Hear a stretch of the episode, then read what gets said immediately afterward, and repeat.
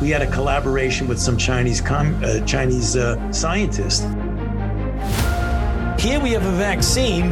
What is the problem? Get over it.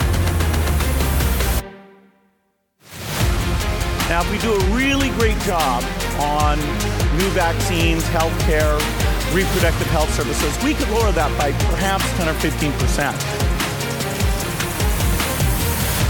I hope that it can occur in a, a civil way, I, I, and I mean civil in a special way, I, peaceful. The biggest question in maybe in economics and politics of the coming decade will be what to do with all these useless people. I just see the need for such a dialogue and I see the need for action. I see the need for a great reset.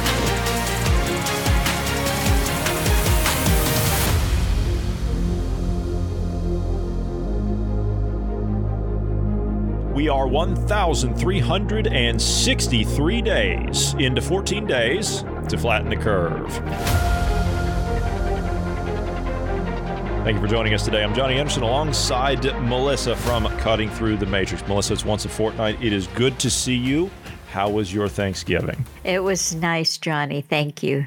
Too much food and a nice gathering of family. And then we went over to other family a couple of days later and did it all over again. Well, that's good. That's good. I'm glad to hear that. Everybody was healthy. Everybody was happy. Everybody had a great time. You had a lot of pies, I'm assuming. Yeah, pie's my favorite thing. I yes. just- I love them. There was pie, there was cake, there was just all kind all type all types of good food. Way too much, but really good. Well, that's good. Uh, that's what you're supposed to do on Thanksgiving. We're supposed to just stuff ourselves like a like well, I guess like a turkey, and then we're supposed to sleep and then enjoy the uh, the I guess the football game that day, and Yeah. and then let let everybody just uh, beat each other up the next morning when we go out to get on the Black Friday deals, right? that is the ritual. I don't do Black Friday. No, I don't either. I, I was actually I was asking Bruce last week. I said, "Did you did you take part in the season's beatings this year?" And he says, "No, but I should have." All right. Um, it has been uh, a crazy couple of weeks since you've been on, and I I think we've got more than enough to discuss today. Uh, but I, before we get into it, I would like to get your opinion on the. Um, I might have I might have to get a tissue here. I might be choking up when I when I ask you this. the uh, you can see the tears that are rolling down my cheeks already. Um, the uh, the passing of the late great uh, Doctor Henry Kissinger. Yeah, he's he's passed, uh, and I I thought that you might have a thing or two to say about that. Uh yes. Um the the redux that I posted Sunday, I actually had a little segment just dedicated to Henry Kissinger. I, I think the main thing that, you know, there's a lot that's been said about him, and I probably everybody knows about some of the atrocities like Cambodia. And they know the quote, you know, that military men are dumb, stupid animals to be used for, you know, policy, foreign policy. But I, I I'm not sure I hear enough about Memorandum 200. So that's one of the things that I stressed is Memorandum 200 was something that he did, you know, authorized by Nixon, but under Kissinger's supervision.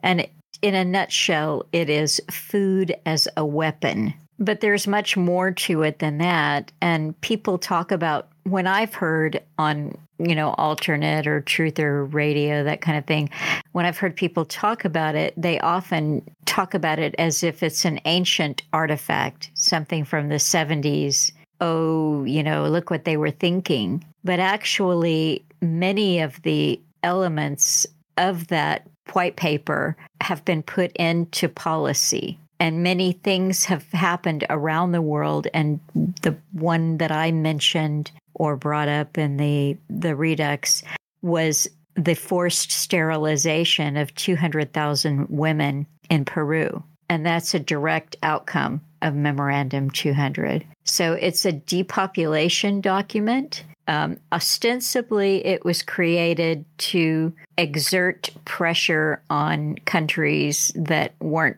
conforming to whatever they needed to conform to.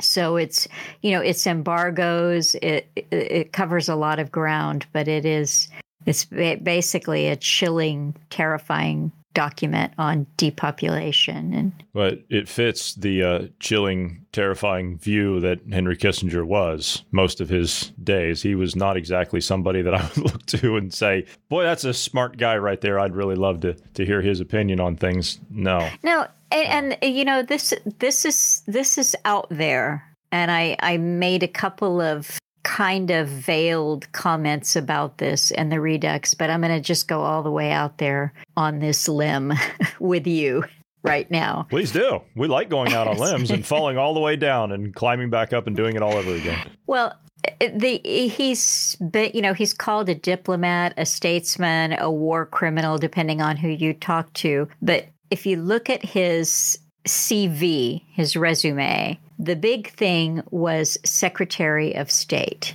And so that got my mind going to U.S. Secretaries of State in the last, oh, say, 30 years. And they're all evil, vile people, the worst kind of people that you can imagine. You've got Madeleine Albright, who says that the deaths of 500,000, mostly women and children in Iraq because of the embargo, that was worth it, she thought you know, difficult, hard, but worth it. You've got Condoleezza Rice, who was, you know, she's just a, a another creature. There's Colin Powell of the, you know, weapons of mass destruction. The aluminum tubes and the the vial of sugar. uh, excuse me, anthrax. I'm sorry.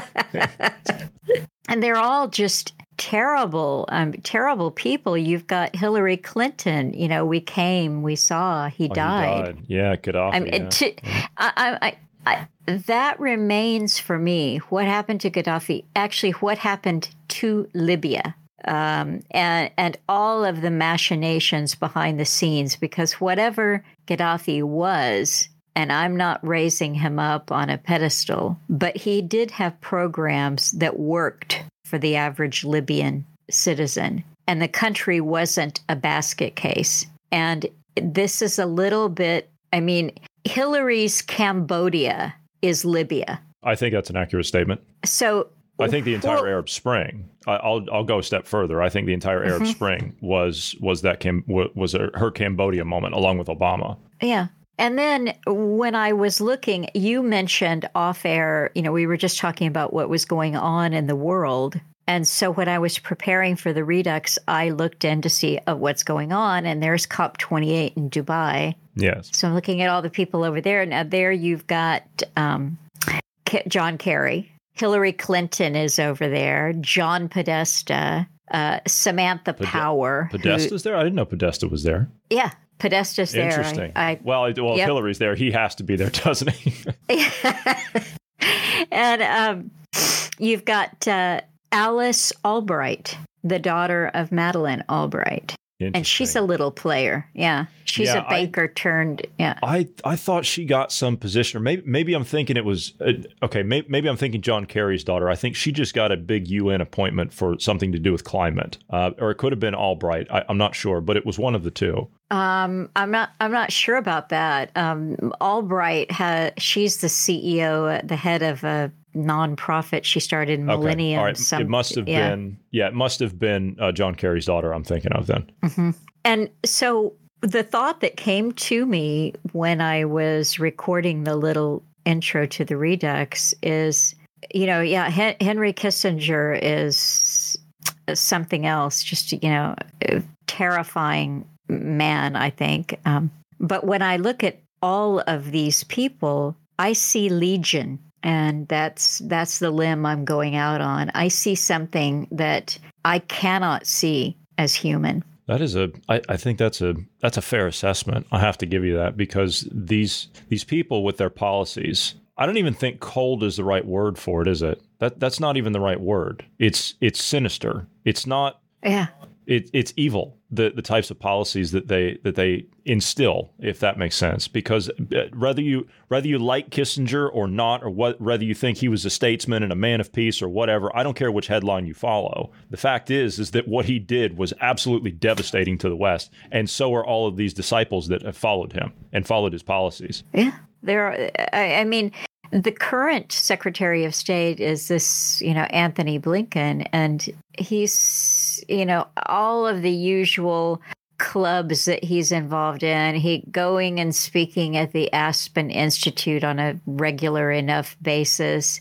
You know, he's been in the Middle East now for I, I'm not sure that he's been there solidly for six weeks, but what's really going on over there? You know, now he's going to make an appearance at COP28, but what is he really negotiating? What are they? Are they divvying up resources? Are they, you know, wh- what's happening? We don't know. We'll, we will never know. Eh, what we can see if we look at the fruits of their work, if you want to call it work, the fruits of their work are destruction and chaos, death, starvation, suffering, disease, forced sterilization, war after war after war. How can you call this human? I, I, understand, you know, a big thing with Alan was look at the man or the woman in the mirror, assess and see, and a something that I put up of not that long ago. I think it was a short piece, was an excerpt from one of his talks, and he said, you know, if there wasn't a devil, then it would have to be invented because the alternative would be that people would have to look at themselves and see that whatever atrocities other people were committing, they themselves had the potential to commit. And that's very true. But on the other hand, Alan has said way more than one time language, the things that the way that we describe something he would say, Are we looking at a psychopath or are we looking at someone who is demonically possessed? And if I was, if I, I was in the Catholic tradition, just say, because there are other traditions who cast out demons, but if I was in the Catholic tradition, I would look at the people like we've been discussing as the perfectly possessed. These are people who, eh, you know, I mean, again, we're just we're we're just talking here. We're out we're on the talking. limb. Yeah, that's all we're doing. We're just talking. And you know what? Here in a second, they're going to be talking, and then you, the listener, you can make your own mind up. but I, I mean, it's out on the limb here. These people appear to have made their deal with the devil, and they're perfectly comfortable with it. And not only are they perfectly comfortable with it, but most of them have reached a point where they no longer care to conceal who they are from the public. They're that confident so that you can have someone like Hillary Clinton who is so disconnected from reality that she could make a comment like that, cackle maniacally, and it never seemed to cross her mind that the average man or woman listening to that would be horrified or should be if they're not. should uh, because be. what's that? What's to stop that from happening to to you in your neighborhood? Right. What's to stop right. that? People were were saying at the time. Uh, this has been several years ago, but uh, this is back when Obama was president. I've always been a man of conviction. I believe in the rule of law. Right. I, I believe that everybody deserves a, a trial no matter what they have done. Right. You deserve a fair trial. If we don't have a fair system of jurisprudence, then who are we? Right. So it's got it's got to be that way. We were founded on on the principles of having a fair trial by jury.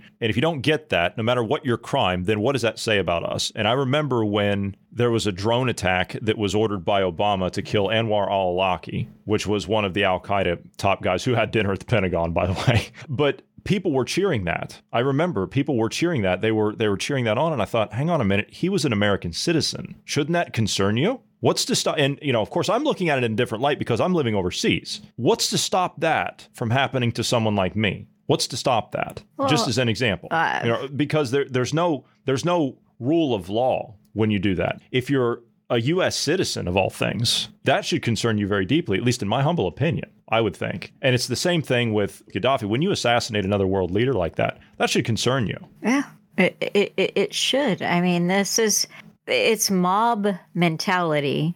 I mean, the rule of law is kind of a tricky concept for me. Um, ideally, yes, that's how it should be. But I tend to wander back to Plato and his dialogues in the Republic.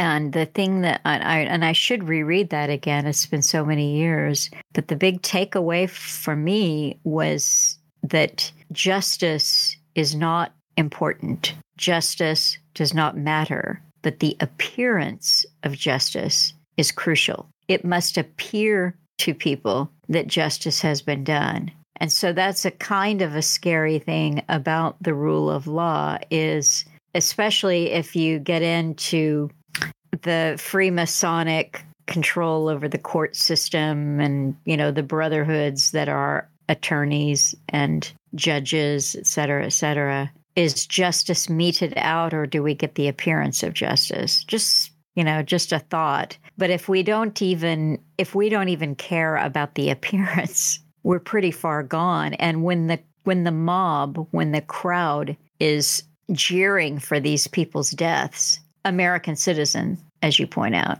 Uh, and there's no scary. Yeah, it is scary because you, you look at the people that are that are doing this. I mean, I'm I'm talking about like uh, Obama was a disciple of Kissinger. Kissinger was actually a part of his um, his administration. He was a special envoy to the State Department at the time, I believe. These types of people, they're the ones that that hand down this type of policy. And it becomes very dangerous to the average person because what are we seeing now? And I, I can tie this into now. What are we seeing now? We're seeing a flipping of the agenda on everybody that has a thought about what these people are actually doing. Mm-hmm. So this becomes very dangerous. And I, I, remember I was pointing this out to, to people at the time when that happened. And I said, Do you not understand that this can be flipped back around on itself onto you, the average American citizen? Do you not understand this? People laughed at me. Yeah.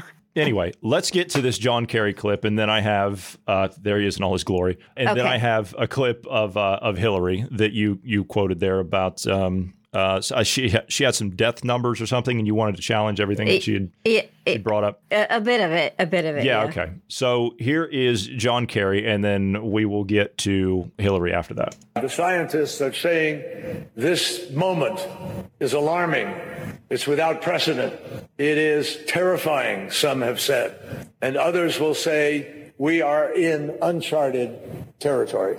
So that is why it is critical that we include all greenhouse gases in the next round of the nationally determined contributions, or NDCs, that will be finalized by 2025. And I'm really heartened, we're all encouraged, that China, President Xi and Xi Jinping's work and his team committed to do this in Sunnylands Right. Yeah. So China's going to commit to carbon neutral numbers. Yeah. Right. Um, right. Yeah. Right. Uh, so let me see. You wanted. Okay. So here's Hillary on her death numbers. We're seeing uh, and beginning to pay attention and to count and record uh, the deaths that are related to climate, and by far the biggest killer is extreme heat.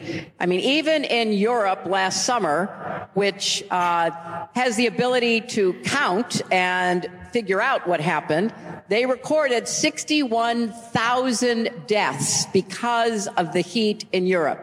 We don't have that kind of number yet from Africa, Asia, Latin America, but we know and estimate that we probably uh, could uh, measure about 500,000 deaths. And the majority of those are women and girls and particularly pregnant women.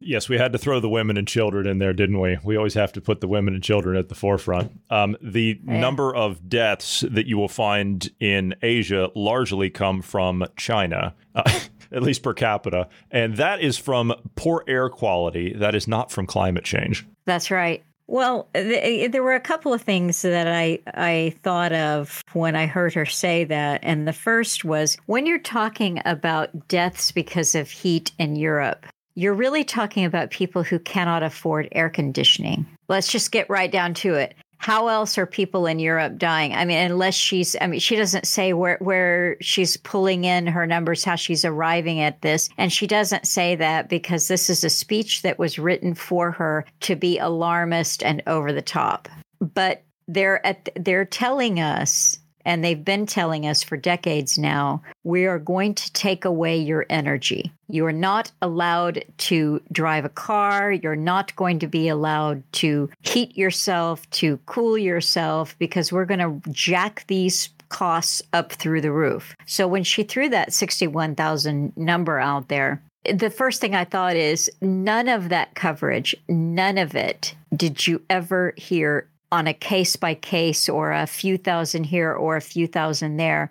as the event was happening. It's almost as if, like when you do the keyword search and try to verify this, oh, interestingly, all of the articles that are citing this crazy number have just recently come out. So nobody cared about people dying from heat related illness or whatever until COP28 is actually convened. The second part of that is that what is true, what is true, particularly in Great Britain, and I think that the rest of Europe, because I've actually looked, I've looked very hard over the years in places like Germany and France, etc., because it is extremely disturbing to me that old people primarily, but old people and some younger poor people in Great Britain, to the tune of many thousands per year, die every single winter because they cannot afford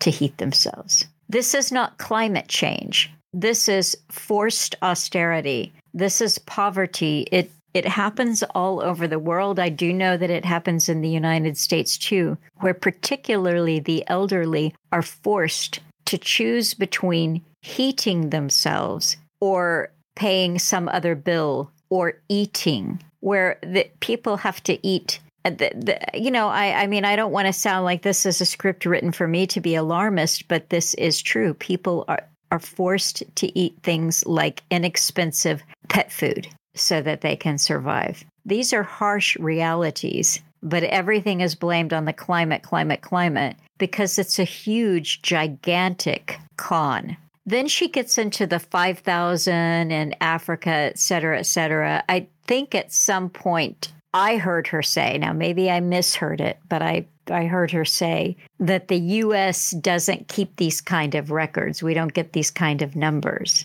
So I actually looked up to see in 2022 how many people died from what they called heat related illness in the US uh, for all of the states combined. What do you think that number was in 2022, uh, according to a government website? Well, I'm actually interested to know that we actually have a statistic that reports that. So I I couldn't even hazard a guess. I'm going to go with I'm just going to pick a number off the top of my head. I'm going to say between 10 and 15,000. 148 people. 148 148 people, not 148,000. 148. No, 148. Okay. Well, that's not climate change. No.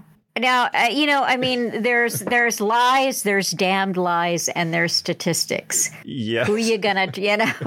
I can't believe we actually count this. Uh, we count everything because there are, you know, there there are either lunatics or you know entities that are in charge. You know, th- this th- I've been hearing this this term um, and it's not a it's not a new term, but it's been slowly introduced, and we started to see it right after 2008. You know that thing, that banking crisis that should not have happened, but we bailed everything out, right? That mm-hmm. thing.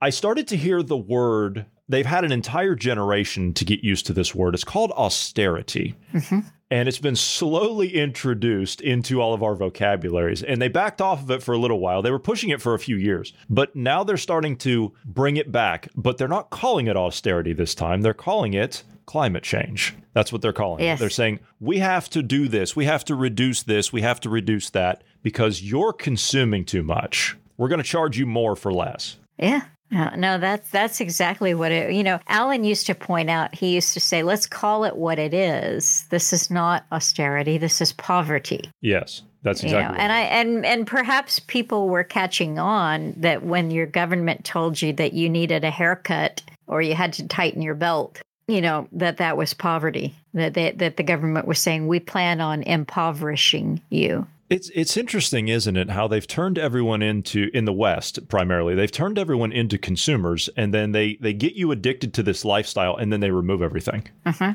It's incredible how that's been done. Yeah, but there's no doubt, though we we are being quickly, quickly herded into the new system now, and you know there there there have been a lot of things that they've cried over the years, but climate change does seem to be the one that's working the best for them. Yeah, that, and, that one does. Eh, eh, you know, here's the thing, too, Johnny, is that it works on most people. Does it though? It, it works. Uh, eh, I, do you think so? Because I, I, I see it from the you know like the loonies and stuff out there, but I, and I do see it from a lot of the business people. I do see it from that, but I think that we could take another route with that, and we could actually say that a lot of this that is adopted by the mainstream business people and think they all come from these institutions. They teach this stuff in the universities, this climate change stuff, and and if you don't uh, if you don't adhere to that, you don't pass the class. You don't get to move on to the the higher degrees. You don't get your quote education, so you can go into one of these positions. So you have to believe in that mantra. You have to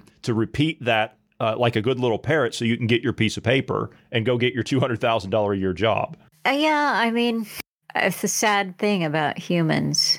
Uh, So, you know, the the point there is that it doesn't, you know, the propaganda doesn't really work, but people go along anyway, but the end result is the same. It is, yes. Um, I, I I actually I saw I saw today. It was just one of those off headlines that I saw, and I can't. I, I've been trying to go back and find it, but people are saying that um, this new system that you were you were mentioning there, it's just a the way that they trialed it during COVID. It's just a way of of dragging us down into you know it was a trial run for communism. Really, that's what it is. You don't have any of this stuff under that type of totalitarian rule. You don't have energy. You don't have food. You don't have Right. um, you know, you don't have free movement, nothing. It's nothing like that at all. To that point, I thought we would kind of move over into this. What do you think about these? Because they want to do this in the name of climate change, so this is a good good way to to move over to this. What do you think about these bugs that they want everybody to eat? Klaus Schwab, you know, eat the bugs, you know, that, that kind of thing. What what are your thoughts on that? This insect protein they want to turn everybody into, and they want to make everybody vegans. Well, I think that if if a young person wants to become a really successful social media influencer, they might consider a cooking show devoted to bugs. That is true. Yes. Uh, now, Oh, yeah. this is this is interesting because there's a there's a company here, and you're going to know this company as soon as I say it. There's a company here that has a lot of ties to the Clintons. Uh, Tyson Foods. they, um, Ah. uh, yeah, they are at the uh, the forefront of this. They're one of the largest meat producers in the U.S., and they have invested heavily into an insect protein supplier called Protix. And it's interesting how they're they're doing this. They intend to expand on the insect ingredients business, and they're going to start putting this into the food supply. They're going to start lacing their products with it, and they're not going. eh, They're fighting to get that taken off of the label of ingredients. So when it does roll out, they can just say, "Well, it's already been there. You've already been doing this for years, so there's no big deal for you to move into it." Yeah.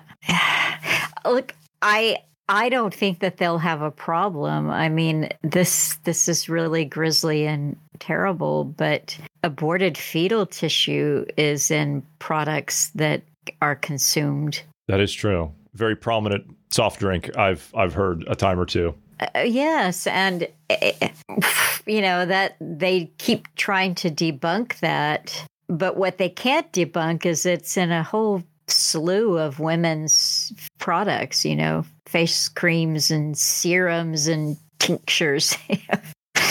it's you know, if if people are if people will go along with that without outrage, without boycotts, then I think they'll go along with, you know, ground up cricket. Yeah, uh, there was there was actually something that I saw. Maybe I can go back and I can find it. This was back in July. Okay, so this was this was last year. This was um, prior to the uh, Davos meeting last year. This was Robert Downey Jr. on. oh no. Oh yes, so I have to. This was Robert Downey Jr. on Stephen Colbert. That's an even bigger all now. Uh, and he just so happens that Robert Downey Jr. is a big World Economic Forum guy, right? He's an honored guest every year, and he just so happens to have major investments in all of these insect protein products that he's going to be so happy to sell you. This was him on Colbert talking about how great these things are. Take a listen to this. Now, what is this? This looks like I could make cocoa with this. What is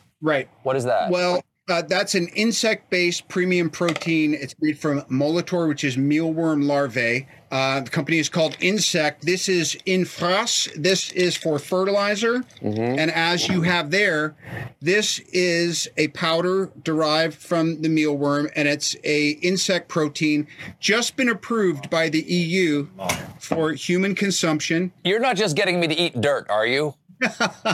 No, man, I wouldn't play you, bro.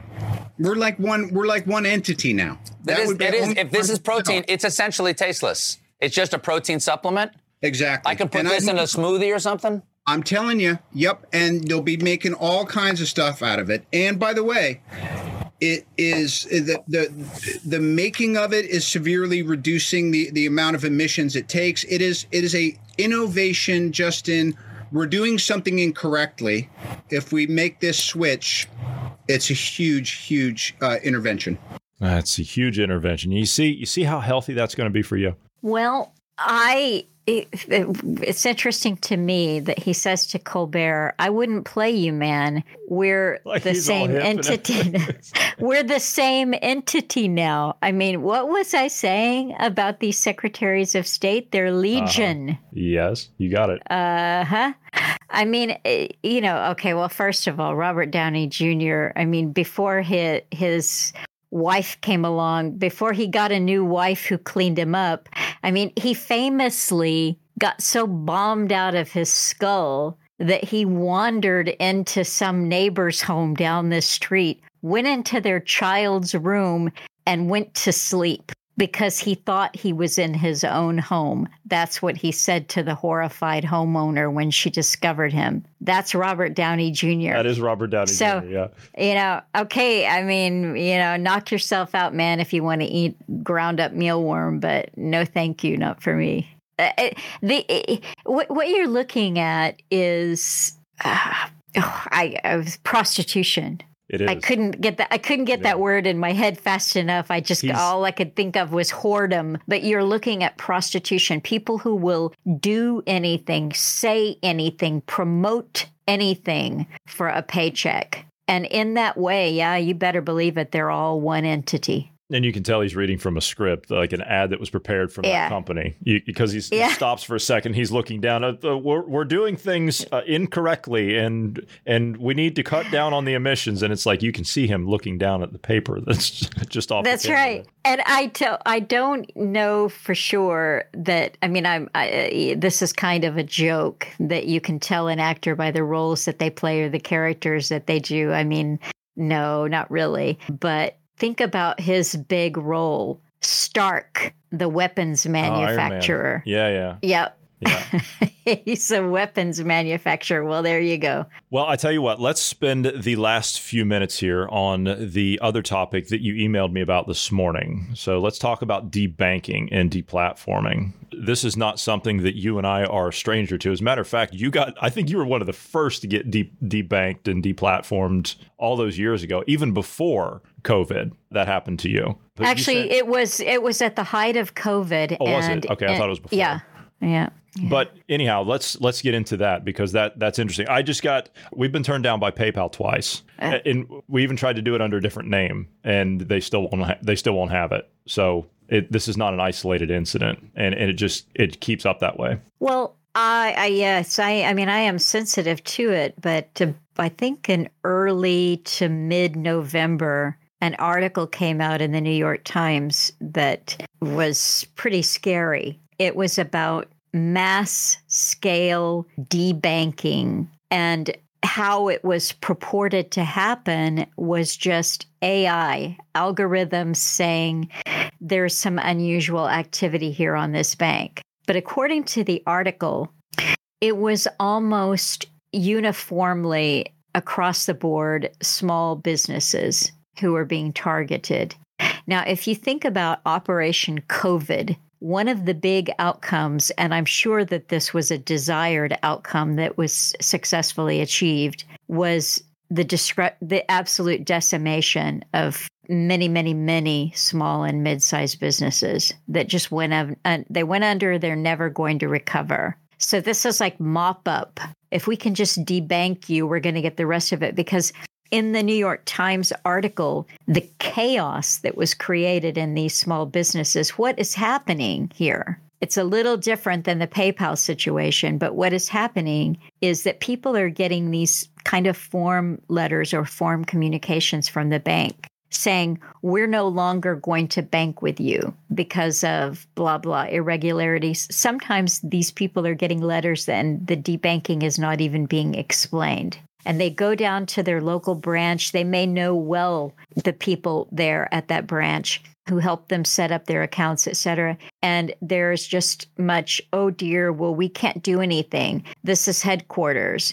And the way that it's being explained to them, a case that, that comes to mind from that article was I I think it was from a p- partners. They weren't husband and wife, but a man and a woman who were partners in a small pub type business, like a cat bar cafe. And they had a completely above board accounting system of moving cash from here to there and tallying up. They would do some roundups until it was time for their monthly accounting. It, this wasn't hinky. Nothing that they were doing was hinky. It was above board. It was with the accountant. But this was the excuse that they got for being debanked. So it throws them in an absolute crisis because they've got to meet payroll. They can't access their money now. They're starting over with another, and so you they may not be able to make payroll for a whole week or two. And this is happening over and over in in many hundreds, even into the thousands of businesses who are just randomly being debanked. And I had kind of filed that away in my mind, and then yesterday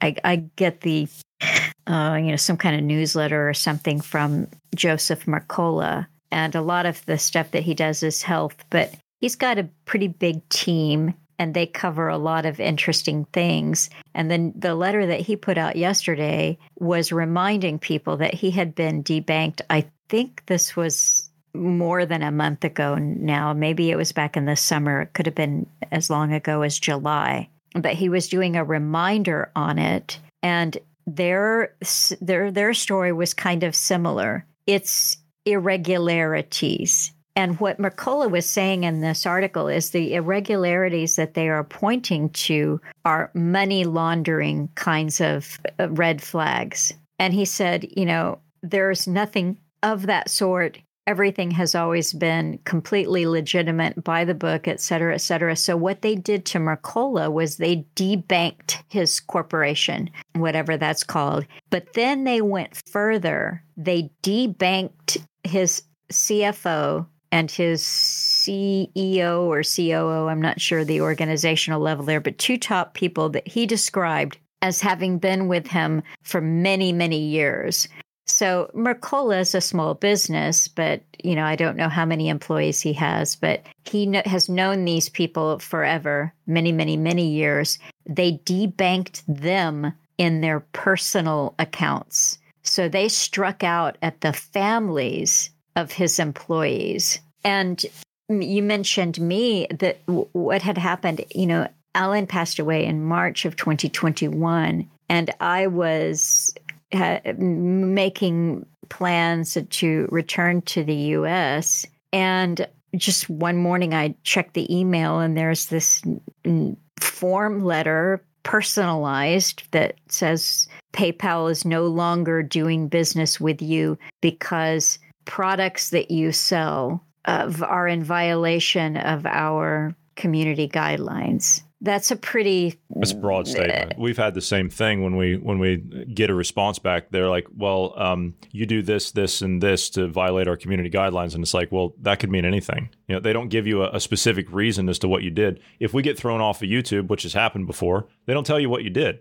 They No. just they just say, "Well, you violated our community guidelines." Well, in your terms of service that we actually read, you know that 65 pages of things that people never read that we actually go through. They actually say in there that they reserve the right to change their terms of service whenever they want and not inform you about it. So that means they can throw you off whenever they want. And Patreon's right. the same way. Yeah. I know somebody that had a YouTube channel that had a quarter million subscribers and they were lost. They were lost. I mean, that was that was a, a good chunk of uh, of their income as far as like content creation. And all of a sudden, it was just one day, got to go for no reason. Yeah. It's you know that what what what interested me about that that situation when it happened to me was Alan had passed away. Everything that was being sold were it was people who were concerned, you know, was anyone going to be running the website were they, you know, so there were some eh, you know orders for books and discs that were coming in, wanted to make sure that they got them before things went away.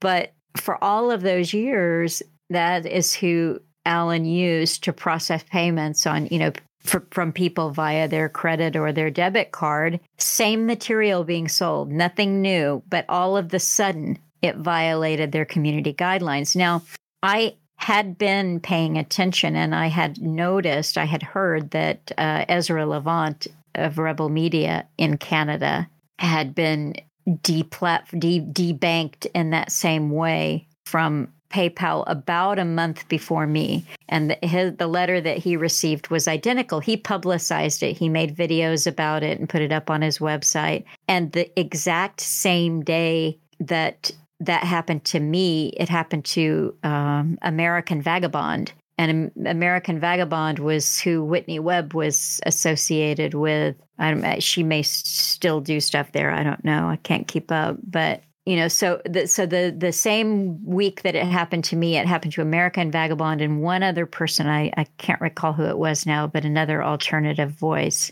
identical form letters and there's no recourse there's nothing that you can do that's it and for small people who are just trying you know in my case alan had listeners from Ireland and Australia and Germany and South Africa and the United States and across Canada. And you're just looking at trying to find a way for them to send money so that they can, you know, make a little donation or they can order a book or a disc. It's very simple. You're not you're not running a huge corporation. I'm sure that that is the same thing for somebody like American Vagabond or you. It, it, you know, in the case of Mercola and Ezra Levant, you're dealing with you know pretty big staffs comparatively. There's a lot of impact there. Oh, absolutely. If you're dealing, and you're also dealing with larger financial institutions, I'm assuming that they're not using, or they might be using PayPal or something, but they're going to be dealing with places like uh, Chase Bank and, and things like that. You know, the the bigger the bigger banks. Well, Mercola. And that's even more serious. Yes, Mercola was debanked by J.P. Morgan Chase. And in the article, I can, uh, well, I already did send you the link, but in the article, he talks about the um, and that's Jamie Dimon. Uh, and he makes he makes some very interesting connections. Mercola does in this article, pointing out to you the connections that J.P. Morgan Chase has to um, Jeffrey Epstein and um, Bill Gates. Uh huh. And, and, when you say Jamie Dimon, you don't have to go too far to make connections with that guy too. Yeah, and of course, you know that's the the the seedier side of things, if you want to call it the the black market. Well, I, I, I think Gates is trying to be a you know not in the black market, but you know we're talking gangsters. But you know then they have what they call the above board gangsters. So that you you when you're looking at something like J.P. Morgan Chase, you're looking at people who are fully on board with the agenda. They've got all the DEI um, diversity, equity, inclusion programs. They've got all of the sustainability. And Mercola points to the um, woman, I can't remember what her name was now, but a big appointment that she has. So she's working for Chase, but she's also part of this. Basically, it's just internet censorship organization. So this is what's happening. I mean, it's been happening for years and for several years, but it's really ramping up. The little independent voices are going to go the way of the dodo because we're not going to be allowed to have any income, pay any, you know, pay our bills. This this say anything. Thing, yeah, this kind of thing. I honestly, uh, and I, I can't I can't see any glimmer of hope from places like the the Justice Department. I think the Justice Department in the U.S. is just I think it's it's finished. Um, but this kind of thing should not be allowed. That should not be allowed. You should not be arbitrarily able to just shut off someone's income because you don't agree with what they say. That should not be allowed. Well, I, I think it would be helpful, and maybe you and I can start it right now today on this show, is if we stopped saying Chinese social credit system. Let's just call it the social credit system. Social credit system, yeah, because that's what it is. That's exactly what yeah. it is. It's and we uh, are China, under it. Yeah, China was just the beta test. Bruce and I have That's been saying right. that for years. We've been saying it for years. Well, it's it's it's here, and you're feeling the effects of it. I have felt the effects of it, and you just you know, you you hope that you can hang on a little bit longer and say what you think needs to be said, or you know, get a really well, that's, old that's typewriter. that's fine. They're not going to shut me up. I don't care. You know, it's it's got to be said, and it's got to be said by somebody. Uh, and I don't see very many other people saying it. You know, you're one, and of course, you know, there's there's many others, but not very many people. Not enough people. I'll just put it that way. No, in, in the in the face of what we're going through, it, it, it's an absolute horror show. Uh, there's not enough people who are speaking out. That's for sure. We're coming up here on the uh, the final few minutes. Would you like to tell us about what you're working on on cutting through the matrix and about your upcoming podcast? Yes, thank you. Uh, I've been a little bit slowed down as you you're we we have our cameras going here, and you can see I'm bandaged, so I'm I'm working at a slower pace. Uh, my real history that I had scheduled for this week. Unfortunately, had to cancel the recording. I wasn't feeling that great anyway, but they they really weren't feeling well. So I'm thinking that I may put up a tiny little thing anyway. So I think it's going to be kind of hit and miss and sporadic for this month on that, but the Redux I will commit to every Sunday and just see how I get through December. Uh, so that's it. There's always something happening at cutting through the matrix. You can be you can rest assured of that. Indeed there is. Well, I will see you in 2 weeks, yes? That's right. All right. We will go ahead and call this one done. Again, that is Melissa from cuttingthroughthematrix.com. I encourage all of our listeners to get over there and take a look at the treasure trove of information that she and the other curators maintain the life collected works of the late great Alan Watt. And her podcast is Real History with Melissa. That is everywhere you get your podcasts. That will do it for us for today. Thank you for being here today, Melissa. Thank you to all of the listeners. God bless everyone and have a great evening.